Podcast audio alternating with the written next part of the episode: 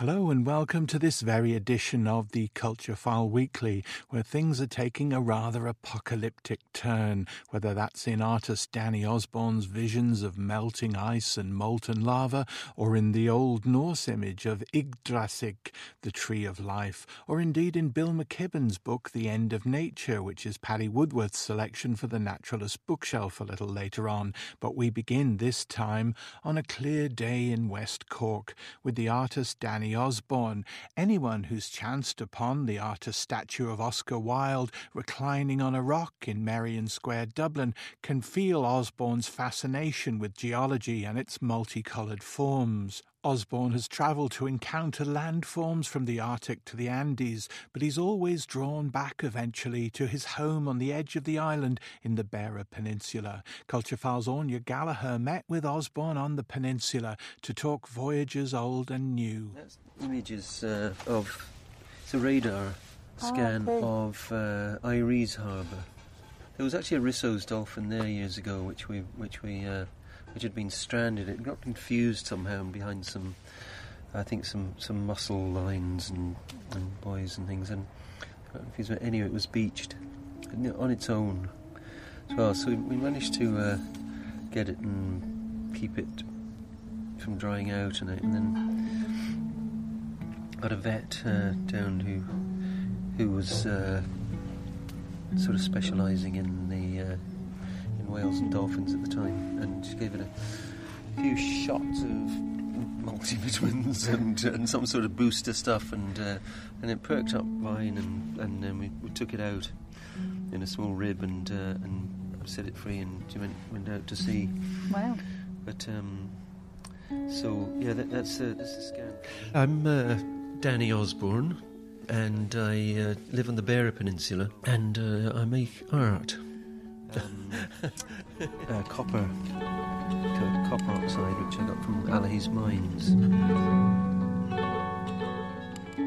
The drawing it more or less depicts the what the whale saw when it swam in and was beached. So I, I didn't say that before, but it, it was beached the other side of Bear Island and went into this sort of bottleneck and then uh, never got out. Now, it may have been dead before it got that far, but anyway, this was its last journey. So, and uh, just thought it was a nice thing to to actually draw onto its ribs. And so, would you say um, that a lot of your work is land art, since it's from the land and using materials of the land, and it depicts the land? It, it is more, yeah. It's, it's very geological. It has been for a long, long time.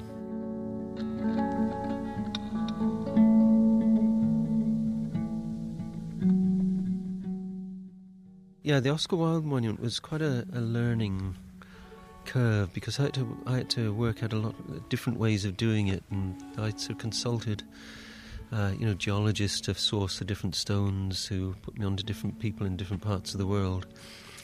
The, there's some quite rare stones in it, like the jacket is made of nephrite jade from the, the Yukon in in Canada, and the collar and cuffs, that bright pink stone, is got a rare rock called thulite from central Norway, and the head and hands are made of jade from Guatemala. Because when, when someone looks at it first, they might just think that it's painted statue or something. That's kind of the general conception, isn't it? I suppose they're not used to seeing coloured pieces of work like that. But it was actually really difficult to source stone which is going to last in the in this climate. There's so much rain. You know, if you use things like marble, coloured marbles, there's some lovely coloured marbles, but they they only last a couple of years and they begin to whiten and grow because the surface just depletes. But the all the stones I used are so hard, know, they last you know a thousand years. But the uh, the Oscar one that was made in 1997. It was put up, and uh, I haven't touched it. You know, I haven't repolished it or anything, and it's still you know bright as it ever was and shiny. It'll never lose its colour. It's amazing.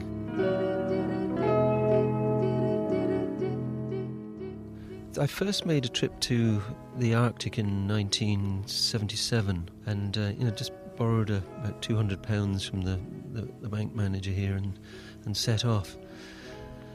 When I got there, I, I, I was just knocked out by the, the place, you know, the landscape and and the Inuit people are fantastic, and just just live with them, and you know, went out hunting with them, and just stayed out in the ice, camped out in the ice for for three months, and painted a, a series of pictures. But the reason I went out there was really because, having been painting around here, all the the, the hills, I could see how they'd just been totally shaped by the by the action of ice over thousands of years. So I was my paintings were getting more extreme, you know, going up to the tops of mountains and struggling with canvases. So I thought, well, I might as well go to the source of this, where it's been happening, and to see see what it's like there, which I did, and then got very taken with the place. So I've been going back ever since, uh, quite frequently, and then myself and Jerry Wardell organised the first Irish Arctic expedition, and uh, we had, to, had, a cameraman with us. Uh, that was a six months expedition.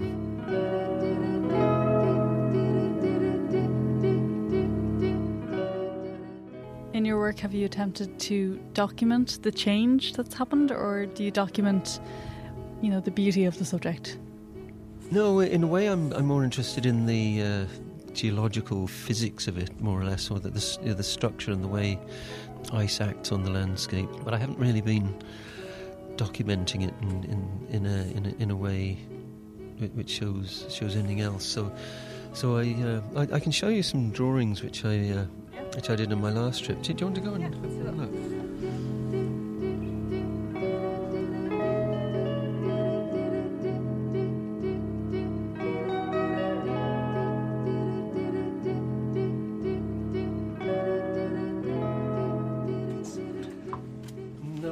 In here. Nice and messy, like every artist studio should be. and that's after I tidied up this morning as well. right. Here's some, some drawings I did in the last trip.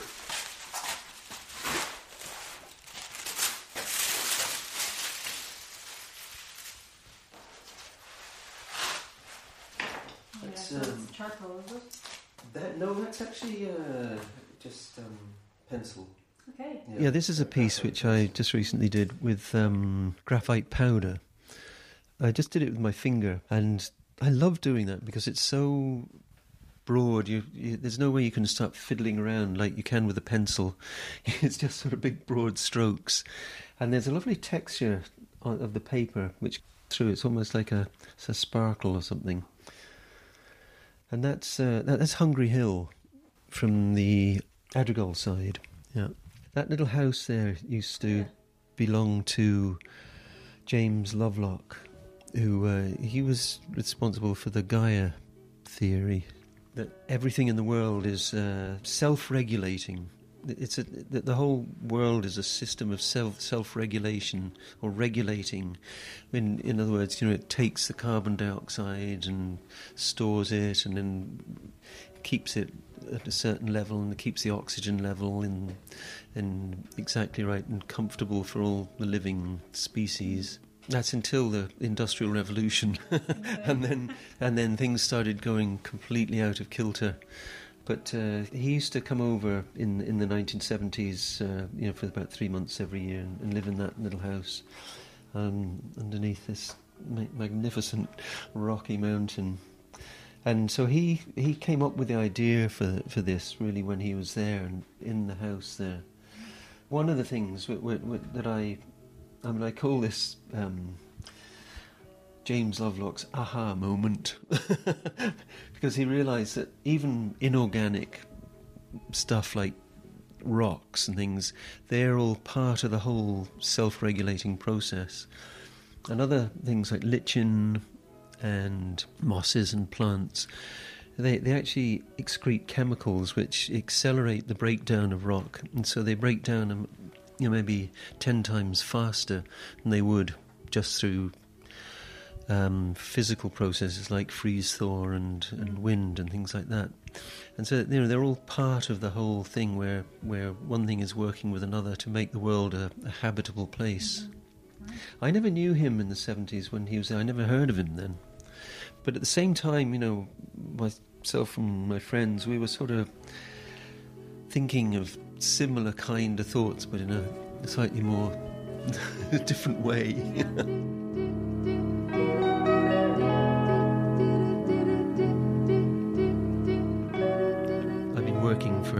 many years now on these cast lava pieces, and uh, so we went to Guatemala. I, I, originally I tried to get to Hawaii to because there's some very um, fluid lava coming out of the lava, the, the volcanoes there. But now um, the Geological Survey of the US weren't interested, wouldn't let me near it. So I eventually found a volcano in Guatemala, and we went out there for three months. I think in 2010, and then I developed this method of casting the uh, lava coming out of the out of the vent of a volcano. You're actually casting um, molten lava. Yes, yeah, yeah. That year we learnt, learnt quite a lot. I've developed the, the, this method, which worked quite well in having a, a tripod, and then a long 21 foot pole with the mould on the end, which we actually shove into the into the lava flow, and then bring it out, and then open the mould up. But uh, I mean, it took months to work to, to work it out and develop it, and then they started working. So there was a huge eruption just as we were finishing the work, and unfortunately, a number of people were killed. But we were uh, fine. But we it, then it stopped flowing. So then we went to Hawaii, and, um, and I found there was a small piece of land on the side of the volcano with in um, in Hawaii in Pu'uo'o and the lava was just running right through the middle of it, which was perfect. So it gave me a chance to uh, to work there and uh, and take the material away. So I, now I've got about uh, 46 finished pieces of work.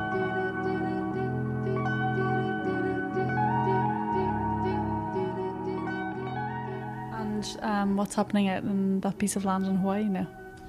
Um, it's it, the the lava's stopped at the moment. It had a, a quite a, a, big blowout about uh, two years ago, and um, and the, all the, the lava drained from from the magma chamber underneath, and but it's just starting up again now. So I'm hopeful that it'll it'll get back into action in the next year or two, and so I can get out there again and do a bit more. There's there, there's a there's a couple of pieces which I want to do, which will sort of round this whole series of work off.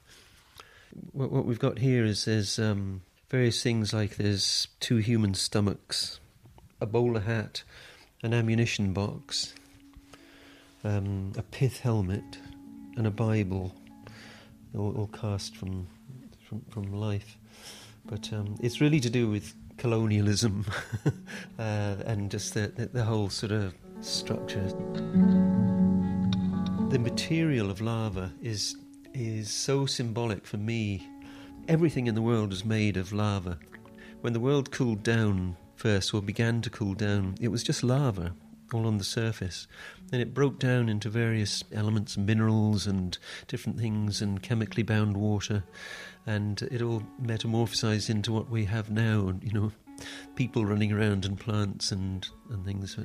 So it's like taking a, giant, mighty leap from sort of the beginning of time almost to, to what we have now, you know, like a baby's bottle or or a, you know ammunition box full of bullets.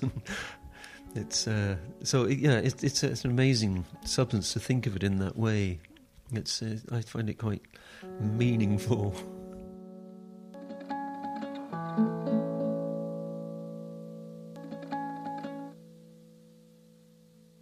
in the studio of Danny Osborne there, and the reporter was Anya Gallagher. To see more of the artist's work, DannyOsborne.com is the fairly self evident destination for you.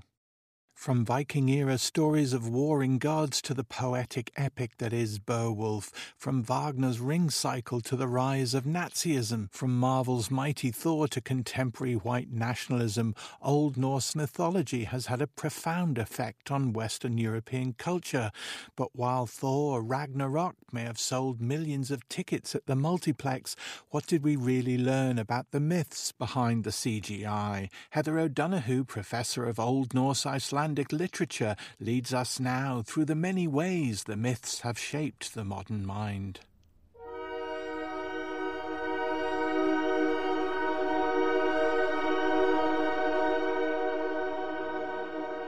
The Old Norse myths are stories about the gods first of all the gods who who who peopled Asgard Ausgarður um, in in the Old Norse form and they they were the, the names that we know really. The names Thor Odin Freya. The interesting thing about the old Norse gods is that they were not eternal and they were not perfect.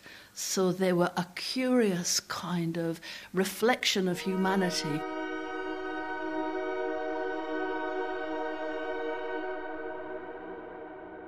they were fallible. They, they experienced sadness. Odin, for instance, was untrustworthy and oathbreaker. Thor had a kind of what we might call now an anger management problem.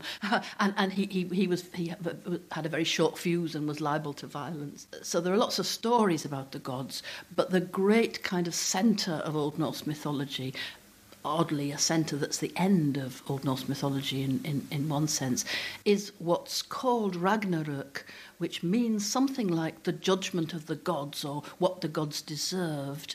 Um, it was slightly mistranslated, actually, as the twilight of the gods, and that's what gives us Wagner's Götterdämmerung, the dimming of the, of the gods. And Ragnarök is the time when the gods, as it were, get what was coming to them, if you want to take a kind of moral line. But it's, it's, a, it's an apocalyptic view of uh, it's the end of the world when when the world will kind of implode and mountains will split apart and the gods will face their equal and opposite adversary, a, a monster. So Thor will meet the world serpent, the, the monstrous great serpent that holds the world together.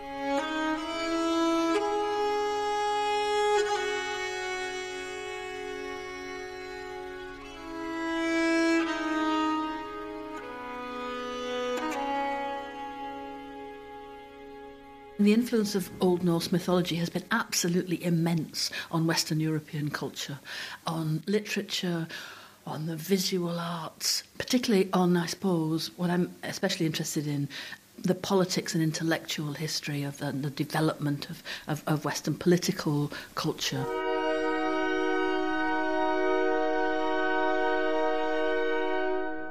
Wagner's use of Old Norse myth is, is, is interesting because he didn't write the ring cycle in the order in which it is now preserved and performed.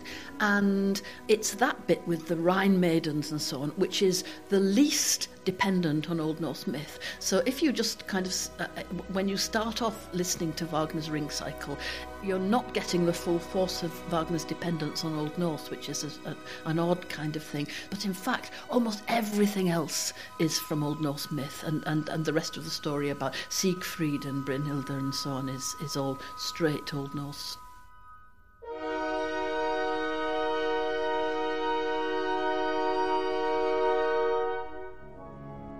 I've just been reading Tom Birkett's book, The Norse Myths, and, and he has this marvellous way of putting it. He talks about how Old Norse myth became a tool of cultural warfare in Nazi Germany, which is, you know, kind of exactly, exactly right, really, and, and how Old Norse myth be, w- was used and provided a kind of iconic symbols and scenes for what we now w- would call um, white supremacist movements, the far right movements, the, the rise of racism. It's nothing really about the content of the Old Norse myth that lends itself to the, the, these kind of you know, deplorable ideologies. It's because it was imagined that Old Norse myth represented a survival of ancient Germanic belief and wisdom. There's a kind of continued idea of the kind of male, muscular, blonde, tall, um, essentially white hero. On the other hand, many of those, particularly from the 1930s, many of those Marvel comics were written and illustrated by Jewish writers and illustrators, and some of them are specifically anti-Nazi. Some of them mock Hitler as a kind of as a weedy leader rather than as a as a as a as a kind of you know Aryan physical ideal. So it's it's more complicated than, than that. But I do I do worry about about the the continuance of this ideal of the of the uh, it's just like like kind of Nazi propaganda really the the big tall blonde kind of well male and female physical ideal the ideal the idea that that a physical type somehow has some kind of moral superiority, the kind of moral supremacy. That's the whole white supremacy thing. I, I think is you know utterly disgusting, and and and and I, I do wonder if some of the uh, some of its some some of the kind of backwash of it in popular culture promulgates that.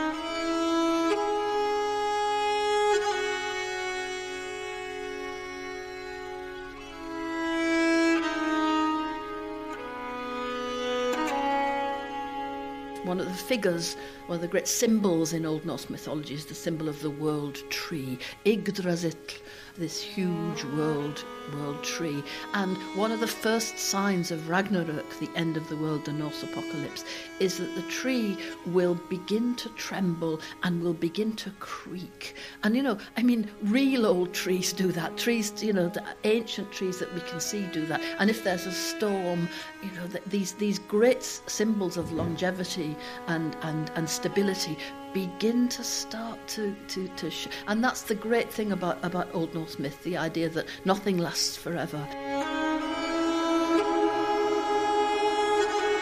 that that everything has a kind of organic lifespan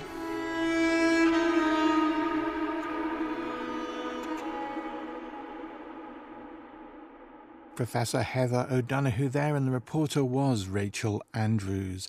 And finally, this time on the Culture File Weekly, we make another visit to the Wicklow Library of Paddy Woodworth to hear about the writings, thinkings, warnings, and celebrations that populate the naturalist's bookshelf. This time, Paddy reaches up for Bill McKibben's 1989 book, The End of Nature, an early warning cry about irreversible changes that humans were causing on their home planet.